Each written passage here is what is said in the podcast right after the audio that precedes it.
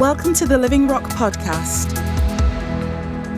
First of all, thank you for asking me to come and be with you this morning. As you know, my name is Richard. I'm one of the, the elders in um, uh, the Central Congregation, part of Living Rock Church. Um, but I, I, was really going to crack on and, and just speak about what um, God has given me for you. But I was really quite overwhelmed by some of the word that came this morning because, especially what Benj brought in terms of Nick's shirt in particular, um, but feeling the power and feeling the, the presence of God in situations. And it just reminded me of how pilots come into land in uh, really difficult circumstances, so bad weather. Um, can't see the runway, can't see the runway, can't see the runway. Oh, there's the runway, but they're just on the right path to try and land it. And you probably know that they have a little instrument system in their cockpit called an instrument landing system. And what this does is to continually give the pilots some feedback in terms of left a bit, right a bit, up a bit, down a bit. And it, this happens sort of several, probably 10 miles out before they're coming into land. And all the time it's giving feedback to the pilot, all the time, all the time. And suddenly you break out of the clouds, out of the fog. You may have seen that on videos, and suddenly the plane comes down to this beautiful landing in just the right spot. And I really feel that there are people here this morning who need to hear a word like the power of feeling God's presence when you can't see what's coming around the corner. Um, and whether that be in terms of you can't see because of the fog or the cloud or the mist or whatever it may be, just to spend time in His presence. Nothing more. Doesn't necessarily need 100 people to come and pray with you, lay hands on you, anoint you with oil, but just to spend time with God in His presence because I think there's nothing better. There's no person better in this universe that can point you and direct you in the right place to go. So if that's you, I just want I, don't want you to leave without kind of thinking, actually, that's a really important word for me. So this week, I just want to encourage you to spend time in His presence and dedicate and commit a specific amount of time for Him to do that. If you're in a particular situation and you don't know which way to turn. Yeah, God is wonderful, isn't He? So, good morning, everybody. I, I, I, can remember the first time I went to church. I was 23 years old, so only about four years ago now. And uh, I went to a charismatic church, much, very much like this, and was um, reluctantly invite. Well, I was invited, but reluctantly uh, went with some friends of mine in university, and I was just overwhelmed when I walked through the doors at the sense of love and community that um, people have for each other. Um, and in part, I think it was that sense of community that actually and, and belonging which actually made me reach out to God and make a decision to follow Him for the rest of my life. So that sense of community and that sense of belonging. Um, I love to see smiles. Smile at me. Please smile at me. Please smile at me. Smile, smile. Go on, Danny, you can do it. Smile, smile, smile. Um, and I love to receive, receive smiles. I love to receive an embrace. I love to receive a hug or an encouragement or an interaction with another person. Um, and I love being around my Christian family. I love that because as humans, we are designed to make connections with each other. We're designed for, to belong with other people. That is part of our being. And as many of you may know, I've, I've devoted my professional career to, um, to medicine and the study of the human body. And you may or may not know that there is a hormone in the body that is produced when we embrace one another, when we touch one another. And that hormone is called oxytocin.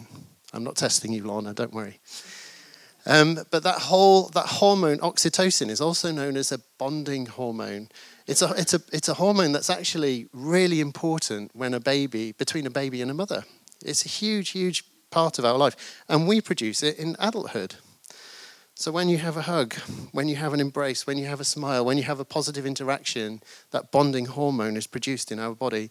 And you know, it's a feel good hormone. It's a body that helps um, us to calm down. It's a, it's a hormone that helps us to relax. Um, and it's a hormone that can even help to lower our blood pressure. So it has physical impacts, it has a physical effect upon us, just having that sense of belonging and, and connection. Alongside this, in the body, we have many organs and systems and tissues and all of those things which are all connected to each other. Now, Lorna is not allowed to participate in this because I know you're a doctor. Um, but I just want people to shout out, and I'm going to ask you to come out, no embarrassment, different parts or organs of the body. So, who's going to start me off? Name an organ of the body. The heart. Thank you. Will you come out, please? It's very interactive this morning. I'm going to do it in my neatest writing. That's neat. That's super neat. Anybody else? Don't be embarrassed. Lungs, come on out. I feel like the price of right. Come on down. The price is right. Okay, we've got lungs. Another one. Maybe this section. The liver. Come on out, Susan. Ooh.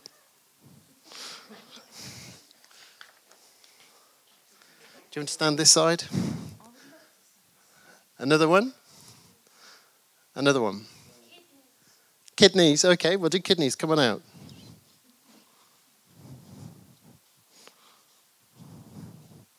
Neat writing. Thank you. Do you want to stand by there? You said brain. Are you able to come out or? Yeah.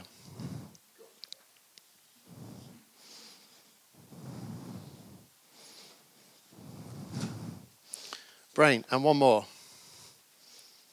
One more. Maybe this section. One more. One more organ of the body.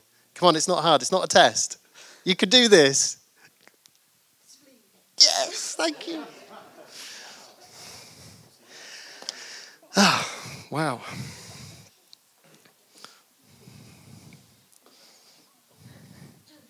That's great. Are you happy to hold that where you are? Yes, so. Okay. And are you happy to hold that where you are? Thank you. So we have all these different organs, and, and this is not exhaustive, clearly, but we've got brain, we've got kidneys, hold it up high, you've got liver, you've got heart, you've got lungs, and you've got spleen. And I just want to ask the question what if we removed a liver? Could, could we survive without medical intervention? A brain, kidneys, both kidneys. Let's make it real, you know. Okay, spleen. Could we survive without medical intervention? Well, absolutely. Lots of people have that. I'm not going to go into it, but you tend you generally you generally need to be taking something for the rest of your life if you if you had no spleen. Lungs. Could you live without your lungs? And what I mean is effectively and productively and without and without medical intervention. And could you live without the heart? I was coming to you. Could you live without a heart? No, okay. Round of applause for these people, please. You can go and sit down. Thank you very much. What is he talking about? Well, let me make it clear, but let me get my notes because I've just put those down as well. Okay. The important thing is that none of these none of these things can function without the presence of the other. We all need all of these different organs. God has created us with all of these organs in mind because we need all of them in order to live productively and effectively. And it's the same with our social and our spiritual connections.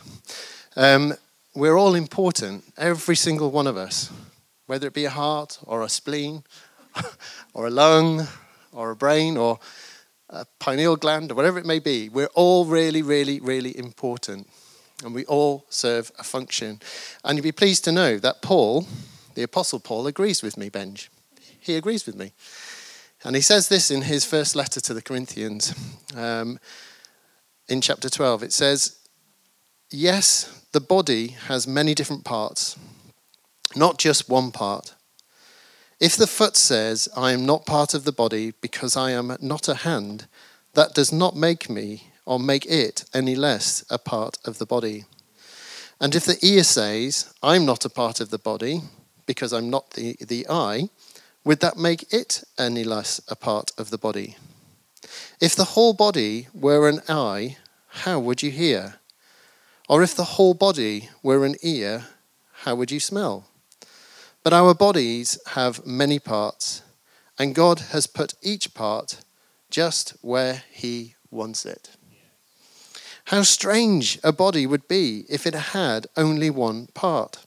Yes, there are many parts, but only one body. The eye can never say to the hand, I don't need you. The head can't say to the feet, I don't need you. In fact, some parts of the body that seem weakest and least important are actually the most necessary. And the parts we regard as less honourable are those we clothe with greatest care. So we carefully protect those parts that should not be seen, while the more honourable parts do not require this special care.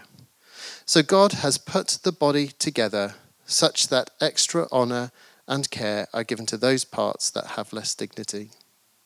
This makes for harmony among the members, so that all the members, say all, all the members care for each other. If one part suffers, all the parts suffer with it. And if one part is honored, all parts are glad. All of you together are Christ's body, and each of you is a part of it. That's Paul. So he agrees with me. Or rather, I agree with him. Um, so let's just draw out a couple of things from, from what I've just said. In verse 18, it said, But our bodies have many parts, and God has put each part just where he wants it. Okay? And the second thing is, all of you, say all, all of you, all of us together are Christ's body, and each of you is a part of it. So we all have a part to play. Are you with me so far? Okay, good. I am passionate about a branch of medicine, which you may not have heard of. It's called lifestyle medicine. Okay, and it's essentially made up of six components to do with health. Okay, first one, obvious nutrition, what we eat can make us determine who we are. The second one is physical activity, how much activity we do, nothing new. The third one is sleep. Sleep is important. We spend a third of our life doing it addictive substances, so smoking, alcohol, cocaine, all of those things which are not good for us in um, excess. The fifth one is stress, okay? That has a profound impact on our well being. And the last one, this is all what the scientists have said, number six is social connections, okay? Now, the science is saying something a little bit more to us at the moment. I'm a scientist, so excuse me for a moment. But the most important, most important of those six, most important of all those six, isn't eating, isn't physical activity, isn't sleep, isn't stress, it's social connection. The most important predictor of long, healthy life is a social, a good social connection, a good relationship with other people. I found that fascinating because we all join gym memberships, whether we go, whether we don't go. We all want to try and get fit and everything else, but actually, the biggest thing that we can do is to get some of that nice binding, bonding hormone and, and lower our blood pressure and be with other people and share with other people and all of those things. So, I would like to say that actually social connections are one of the most important parts of our well being medically. So I'm just going to elaborate that further from the Bible because that's what we're here to talk about. Um, Ephesians 4, this is my favorite scripture. If you've heard me preach before, I often say it. Um, it says this Paul, in his letter to Ephesians in chapter 4, says this Instead, we will speak the truth in love, growing in every way more and more like Christ who is the head of his body, the church. He makes the whole body fit together perfectly. As each part, I'm a part, say, I'm a part. I'm a part. As each part does its own special work, it helps the other parts to grow so that the whole body is healthy and growing and full of love. I don't normally do it, and I'm reluctant to do it because I'm afraid of what my wife is going to say to me afterwards. But say healthy. I want a bit louder, guys. Come on, say healthy, healthy. Growing, growing, and full of love. Isn't that a good place to, for us to all get? Is that what we want for each other? It is, isn't it? So that the whole body is healthy and growing and full of love. So, what have we discovered together so far? This is how precious we all are in God's sight. We're all important parts of the body of Christ. We all have a function and a purpose, and we all need each other. We are fitted together perfectly, all connected and looking like a perfect Christmas 5,000 piece jigsaw. Perfect, no piece is missing, because if one piece is missing, we all miss out and we miss out on the beauty. One famous psychiatrist in, in the United States defined connection as this. He said, Connection is feeling part of something larger than yourself, feeling closer to an, another person or group, feeling welcomed, and feeling understood. And those are emotions that we all, in human, as a human being, want in our lives, don't we? And that was one of the things that drew me to Christ at the age of 23 when I walked through the door of a church. Without social connectivity, our bodies actually suffer. As I said, it's the most important predictor of long, healthy life. There have been lots of scientific studies which have looked at it, and it's very, very clear. I'm not going to mention the studies, but just four outcomes. Number one is social connections improve the control of diabetes. Fact. You can have better control of diabetes by having a good healthy social connection. That's quite profound, isn't it? Nothing to do with the doctor, nothing to do with the medicine, just social connection. The greater the social support a person has, the less likely they are to have a heart attack or any adverse heart outcome. How amazing is that? Third one social support groups, as we know, improve mental health. Very important part. We all need each other. And lastly, strong social connections reduce mortality in cancer patients. And one, i.e., with a good, strong social connection, you're less likely to die from cancer than a person who doesn't have a strong social connection. And it actually showed that if you had a terminal cancer diagnosis, you're more likely to live twice as long as somebody who didn't have the strong social connection. That's what the science says. So, feeling part of something larger than yourself, as that psychiatrist said, feeling close to another person or group is actually really important and acknowledged by science. We have the immense privilege, that's why we're here this morning, not only to, to glorify and worship our King Jesus, but we have the privilege of participating in the covenant meal this morning. And it's a meal designed to express our love and commitment to God, and also our love and commitment to each other. When writing about the Lord's table, Paul uses a, a, similar Greek word in 1 Corinthians 10 and Acts 2. And it's a word that may be familiar to many of us. It is koinonia. And that word koinonia means community and sharing. I think it actually means shared life. We're sharing life with each other. And I'm not going to say anything more on that, but I just want to um, you to understand that I believe the covenant meal is not a meal of isolation. It's never, it was never designed to be um, taken and eaten and drunk in isolation. It's a meal of community and it's a, a meal for connecting. The covenant meal is a meal in which we share life with each other. We let people know how we're feeling. That's quite vulnerable, isn't it? We don't do that, do we? we don't talk about how we're feeling and what we're facing and situations that we're finding quite tough. But actually, the covenant meal is, is an opportunity for us to share life. And as it said in Ephesians 4, play our part in helping each other to grow. The covenant meal is a meal for self consideration. There's no doubt about it. We need to um, reflect and look inwards. But it's very important that we don't confuse that with self condemnation.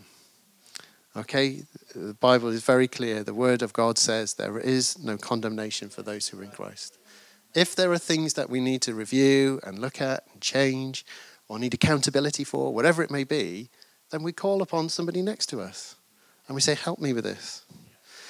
And lastly, the covenant meal is a meal for expressing our deep affection for each other by proclaiming his death and resurrection until he returns again. I don't have very much more to say because I, I just feel sometimes a word that's kept very simple is sometimes all that we need. And, and I think my take home is just to think about the surfboard. Think about the pilot coming into land. Spend some time with God in situations. And then look at ourselves from an inward and an outward perspective in terms of who else is in this room, who else we know that is a Christian, who else we can call upon in situations. You know, I was thinking about the surfboard analogy, and I thought, actually, you've got to be surfing in the right direction of a, of a wave, right? it's pointless trying to surf in the opposite direction because you're not going to get anywhere. And sometimes we need people to help redirect us. Sometimes we need other people to help turn us and help us face in the right direction and achieve everything that God wants for us. Thanks for joining us today. Search for us online and get information about upcoming events and more great teaching.